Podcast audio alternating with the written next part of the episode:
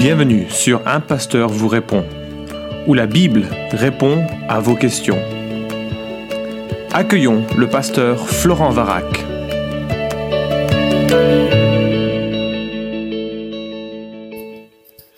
Que signifie le sola fide, l'une des cinq affirmations principales qui caractérisent le mouvement de la réforme?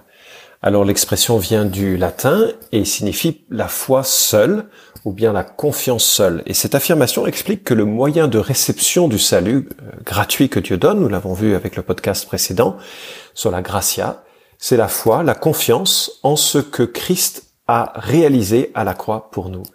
La foi que nous professons atteste de l'œuvre régénératrice de Dieu en nous. Nous qui étions morts dans nos péchés, nous étions même incapables de croire, mais à un moment, donné, nous avons cru, c'est un cadeau de Dieu, et cette foi est aussi euh, l'expression de notre adhésion à ce que Christ a réalisé pour nous. Alors les chemins qui mènent à la foi sont nombreux, euh, la réflexion, une expérience euh, spirituelle, une discussion, une lecture, un rêve.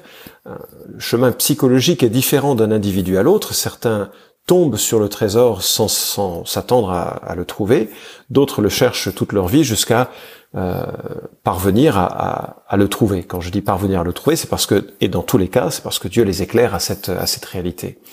Mais nous prenons conscience que Christ est digne de confiance. Il est digne qu'on lui confie notre vie entière parce que nous croyons qu'il est mort pour nos péchés, même si c'est parfois, et notamment au début de la vie chrétienne, plus intuitif que conscientisé. On ne sait pas Comment ça, s'articule tout ça? Pourquoi est-ce que Jésus est mort? Pourquoi le fait que Jésus meurt me donne la vie? Pourquoi est-ce que le fait qu'il meurt et qu'il ressuscite me donne la vie éternelle?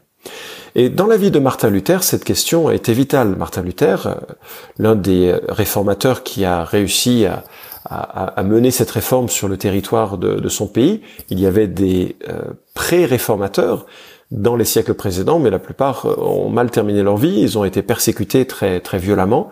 Martin Luther est le premier qui a pu, euh, et par un contexte politique assez assez particulier, mener euh, la réforme qui a donné une influence à ses idées sur bah, de, pas mal d'années, puisque nous sommes maintenant à célébrer les 500 ans de la réforme. Et pour Martin Luther, la question était vitale.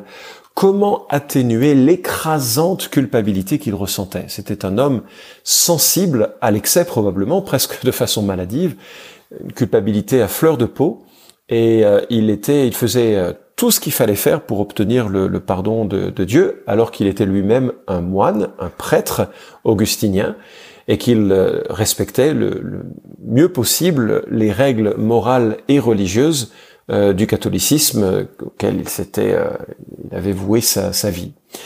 Alors le voilà euh, devant la réalité de cette culpabilité écrasante et pesante. Que fallait-il faire pour pour que ça cesse? Est-ce qu'il devait se flageller, se confesser inlassablement, inlassablement pardon? Devait-il vouer sa vie à, à, la pauvreté, servir les pauvres, remplir ses journées d'œuvres bonnes, passer sa journée à prier ou réciter les prières? Et euh, je prends juste l'exemple de la manière dont l'Église catholique envisage la nécessité de la confession, par exemple, parce que c'est quelque chose que Martin Luther faisait euh, à l'excès, euh, et ça te donnera un peu la, la perspective du, du, personnage. Le catéchisme catholique enseigne, et je cite là l'article 1460, page 381, euh, la pénitence que le confesseur impose doit tenir compte de la situation personnelle du pénitent et doit chercher son bien spirituel. Elle doit correspondre autant que possible à la gravité et à la nature des péchés commis. Elle peut consister dans la prière, une offrande, dans les œuvres de miséricorde, le service du prochain, dans des privations volontaires, des sacrifices et surtout dans l'acceptation patiente de la croix que nous devons porter.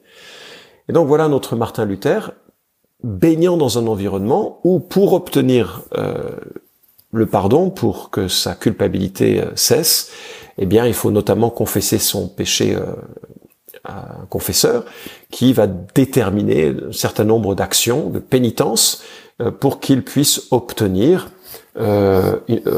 obtenir le pardon, obtenir une, une grâce. Alors, notre ami était tellement hanté par cette question que son supérieur lui confie l'enseignement de la lettre aux Romains et là, c'est l'illumination. Il tombe sur ce verset, Romains chapitre 1, verset 17. En effet, la justice de Dieu s'y révèle par la foi, et pour la foi, selon qu'il est écrit, le juste vivra par la foi.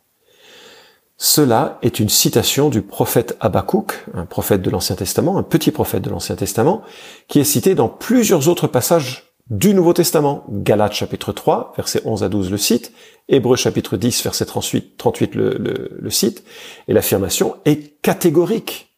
Le juste vivra par la foi. Le juste vivra par la foi. C'est une illumination qui perce le cœur de Luther. C'est par la foi que l'on est accepté auprès de Dieu. La foi en ce que Christ a fait. C'est pas une foi vague, une foi que, oui, on croit que Jésus existe. C'est pas ça la foi. C'est la foi que Christ a porté notre culpabilité à la croix. Il nous aime et il a résolu le problème du péché par sa mort et sa résurrection. Et Dieu a résolu le problème du péché par la mort et la résurrection de Christ. Et la lecture de Romains ne peut que conduire à cette conclusion euh, jugez-en plutôt, euh, Romains 3.26 nous dit, il a voulu montrer sa justice dans le temps présent, de manière à être reconnu juste, tout en justifiant celui qui a la foi en Jésus. Romains 3.28, car nous comptons que l'homme est justifié par la foi sans les œuvres de la loi. Romains 3.30, puisqu'il y a un seul Dieu qui justifiera en vertu de la foi les circoncis et au moyen de la foi les incirconcis, etc. Romains 4, 5, quant à celui qui ne fait pas d'œuvre, mais croit en celui qui justifie l'impie, sa foi lui est comptée comme justice. Romains 5, 1, étant donc justifiés par la foi, nous avons la paix avec Dieu par notre Seigneur Jésus-Christ. C'est abondant le témoignage du Nouveau Testament, le témoignage de la lettre aux Romains, que l'on ne peut pas plaire à Dieu par ses propres efforts, on ne peut plaire à Dieu que en ayant confiance dans ce que lui a fait pour nous. Le juste vivra par la foi. La révolution est profonde, puissante dans la vie de Martin Luther. Le voilà à proclamer euh, cette, cet évangile qu'il vient de découvrir. Il était prêtre, mais il ne le connaissait pas, cet évangile. Cet évangile qu'il vient de découvrir dans, dans l'écriture. Et ce qui mettra les feux aux poudres de la réforme, c'est la venue de Tetzel, un homme envoyé par le pape et chargé de recueillir des fonds. Cet homme euh, faisait vendait en fait les euh, indulgences. On en a parlé dans le podcast précédent. Ces indulgences étaient censées, euh, moyennant finance, apporter pour soi-même ou pour euh, la personne pour qui on faisait cette offrande, une personne décédée pour qui nous faisons, on faisait cette offrande, était censée apporter une rémission temporaire des, des, des, peines, notamment du purgatoire, pour les délivrer de, des punitions des péchés qui n'auraient pas encore été expiés par l'individu question. Tetzel euh, scandalise Martin Luther. Martin Luther rédige un certain nombre de thèses qu'il va afficher sur la porte du château de sa, de sa ville, et ça va être le début de, de la réforme. Dans le Nouveau Testament, c'est une évidence, c'est universel dans l'Écriture, le salut vient de la foi. L'évangile de Jean, chapitre 3, un chapitre emblématique, puisque c'est là où nous y trouvons la notion de nouvelle naissance. Ce chapitre se conclut sur cette phrase, verset 36, Celui qui croit au Fils a la vie éternelle, celui qui ne se confie pas au Fils ne verra pas la vie, mais la colère de Dieu demeure sur lui. En parlant des non-juifs devenus chrétiens, l'apôtre Pierre s'exclame, Dieu n'a fait aucune différence entre nous, euh, nous les juifs, et eux, puisqu'il a purifié leur cœur par la foi. Acte 15, 9. Galates 2.16, sachant que l'homme n'est pas justifié par les œuvres de la loi, mais par la foi en Christ Jésus, nous aussi nous avons cru en Christ Jésus, afin d'être justifiés par la foi en Christ, et non par les œuvres de la loi, parce que nul ne sera justifié par les œuvres de la loi. Galates 3.8, ainsi l'Écriture, prévoyant que Dieu justifierait les païens par la foi, a d'avance annoncé cette bonne nouvelle à Abraham, toutes les nations seront bénies en toi. Galates 3.11, nul ne sera justifié devant Dieu par la loi. Cela est évident, puisque le juste vivra par la foi. Galates 3.24, ainsi la loi a été un précepteur pour nous conduire à Christ afin que nous soyons justifiés par la foi. Bon, je voudrais, enfin je ne vais pas continuer parce que ce serait fastidieux, euh, mais c'est vraiment quelque chose d'universel dans l'écriture. Éphésiens 2.8 encore nous le rappelle, on l'a souvent cité dans, ces podcasts, c'est par la grâce en effet que vous êtes sauvés par le moyen de la foi. Cela ne vient pas de vous, c'est le don de Dieu, ce n'est pas par les œuvres afin que personne ne se glorifie. Et cela s'explique par le fait que Christ a tout payé à la croix. Il meurt en s'exclamant, tout est accompli. Et l'auteur de la lettre aux Hébreux, chapitre 9, verset 12, nous dit, il est entré une fois pour toutes dans le sanctuaire, non avec le sang des boucs et des veaux, mais avec son propre sang. C'est ainsi qu'il nous a obtenu une rédemption éternelle. Et moi, je trouve remarquable cette notion du salut par la foi seule, euh, la fide, euh, parce que finalement, ça la permet à tous les êtres humains d'être au même niveau. Si j'avais grandi dans un milieu défavorisé, assujetti à la violence et à la drogue, je pense que je me serais comporté évidemment comme mon milieu. Ça ne donne pas de justification à un tel comportement. Ça donne simplement un éclairage que euh, quand on commence mal dans la vie, qu'on n'a pas les bonnes cartes en main, on a plutôt tendance à imiter ce que l'on a vu. Et, les gens qui sont dans cette, dans cet environnement, dans ce contexte, qui commettent parfois des actes atroces, ces gens-là seraient moins en moins bonne posture pour recevoir de Dieu, le pardon que des gens comme moi, nés dans une famille finalement plutôt BCBG, euh, avec une éducation euh, qui était ce qu'elle était, j'aurais pu faire mieux, mais mais quand même euh, euh, qui, qui, qui, était correcte, avec des parents aimants et qui m'ont donné une structure finalement sociale euh, décente. Moi, je n'ai pas commis, apparemment, les péchés les plus graves que ces autres personnes que je viens d'évoquer ont commis. Est-ce que moi, ça me placerait dans une posture plus favorable au salut. Ce serait en fait assez terrible et assez injuste, parce que ça voudrait dire que le salut dépend de l'environnement social, de ce que l'on en a fait. Et Dieu nivelle tous les êtres humains en disant ils sont tous pécheurs, tous corrompus. Et en fait, même euh, nous sommes autant coupables que ceux qui, aux yeux de Dieu, bien sûr, pas aux yeux de la société, mais aux yeux de Dieu, chaque personne, y compris les, le meilleur des hommes, est autant coupable que celui ou celle qui a grandi dans les, commettant des crimes les, plus abjects. Et nous pouvons chacun obtenir la même grâce de Dieu. Et Dieu a décidé que le moyen de réception de cette grâce soit la foi, la simple foi, la confiance en ce que Christ a fait. En sorte que le trafiquant d'esclaves qui était Newton et qui nous a laissé ce chant magnifique Amazing Grace, grâce étonnante, surprenante, extraordinaire, exceptionnelle, eh bien cet homme, trafiquant d'esclaves, a accès à la grâce malgré l'horreur de ses actes, de la même manière que moi, qui est plein plein de défauts, mais qui n'est peut-être pas été trafiquant d'esclaves comme euh, Newton. Mais j'ai le même accès à Dieu par la foi. J'ai besoin de m'humilier de la même manière, de reconnaître la pauvreté humaine et spirituelle. Ce n'est que par la foi que je peux recevoir la grâce que Dieu m'a acquise à la croix. La confession de foi de La Rochelle, écrite en 1559, dit ceci. L'article 20, nous croyons que Dieu nous fait participer à cette justice par la foi seule, puisqu'il est dit que Jésus-Christ a souffert pour obtenir notre salut afin que quiconque croit en lui ne périsse point. Nous croyons que nous participons à la justice de Jésus-Christ parce que les promesses de vie qui nous sont données en lui sont adaptées à notre usage et que nous en sentons l'effet quand nous les acceptons. Car nous sommes convaincus, la bouche même de Dieu nous en donne la formelle assurance que nous ne serons pas frustrés de ce qu'elles promettent. Ainsi, la justice que nous obtenons par la foi dépend des promesses gratuites par lesquelles Dieu nous déclare et nous atteste qu'il nous aime. Fin de citation.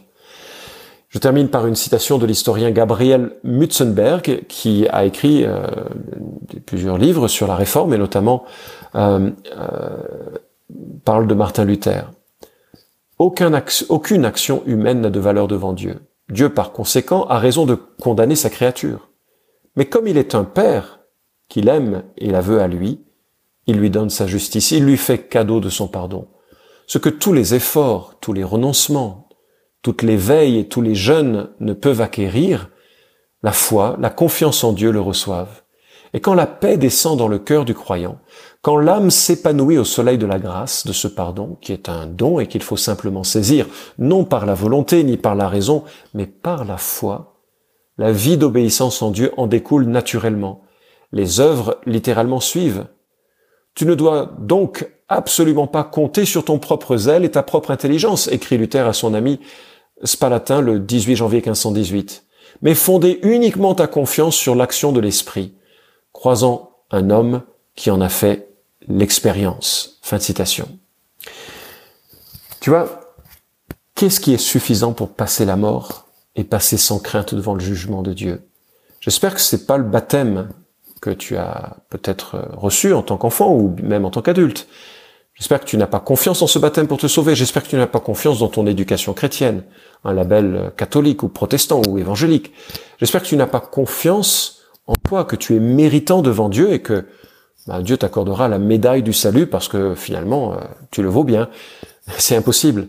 J'espère plutôt que tu as confiance dans ce que Christ a fait à la croix.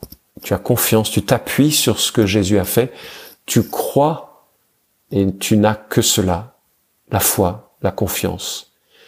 Vois-tu, c'est assez triste de réaliser que les protestants traditionnels sont loin de la compréhension de ce que je dis dans ce podcast, de ce que la Bible enseigne. Un sondage évoqué sur euh, Évangélique Info dit qu'en Europe, 47% des protestants et 50% des catholiques croient au salut par la foi plus les œuvres. C'est énorme, c'est énorme, c'est une incompréhension terrible de l'enseignement de la Bible et de l'héritage protestant. Et c'est un peu une claque à ce que Jésus-Christ a fait, parce que s'il a fait, s'il a réalisé un salut complet, s'il a dit avec raison que tout était accompli, comment oserions-nous contribuer nous-mêmes à un salut en essayant de l'impressionner? Si nous avons possibilité de l'impressionner, il n'avait pas besoin de descendre sur terre et de souffrir une vie terrible et une mort atroce et la séparation d'avec le Père avant qu'il soit réuni de nouveau auprès de lui. S'il y avait un autre moyen pour être sauvé que ce que le sacrifice de Christ nous a acquis, Dieu l'aurait certainement réalisé. Ainsi, puisque lui-même a tout accompli, tout réalisé, et qu'il nous a obtenu une rédemption éternelle en sa mort et, en sa résurrection, il nous invite à placer en lui seul notre confiance. C'est par la foi seule, sans les œuvres, sans notre participation, que nous pouvons euh, prétendre au bénéfice du salut. Heureux les pauvres en esprit, car le royaume des cieux est, est à eux. Les pauvres en esprit, c'est pas les pauvres, c'est ceux qui sont spirituellement sans rien à eux, qui n'ont aucune prétention en eux-mêmes, mais qui ne peuvent que contempler la croix, admirer l'amour de Dieu et reconnaître que eux, pécheurs, comme tous les autres pécheurs de cette terre, n'ont pour euh, seule issue que de regarder à ce sacrifice exprimer leur foi et leur confiance en ce que Jésus a fait. J'espère que c'est ton cas. J'espère que c'est une réalité de, dans, dans l'expression de ta vie chrétienne. Tu as placé ta confiance en Jésus et en Jésus, en Jésus seul. C'est l'un des cinq piliers de la réforme, l'un des cinq slogans qui donne une description de la spiritualité protestante. Et je crois qu'elle est euh, une expression très juste de l'enseignement de l'Écriture. Merci d'avoir écouté cet épisode d'un pasteur vous répond. Posez vos questions en nous envoyant un email à question@toutpoursagloire.com. Retrouvez cet épisode et tous les précédents sur notre site toutpoursagloire.com.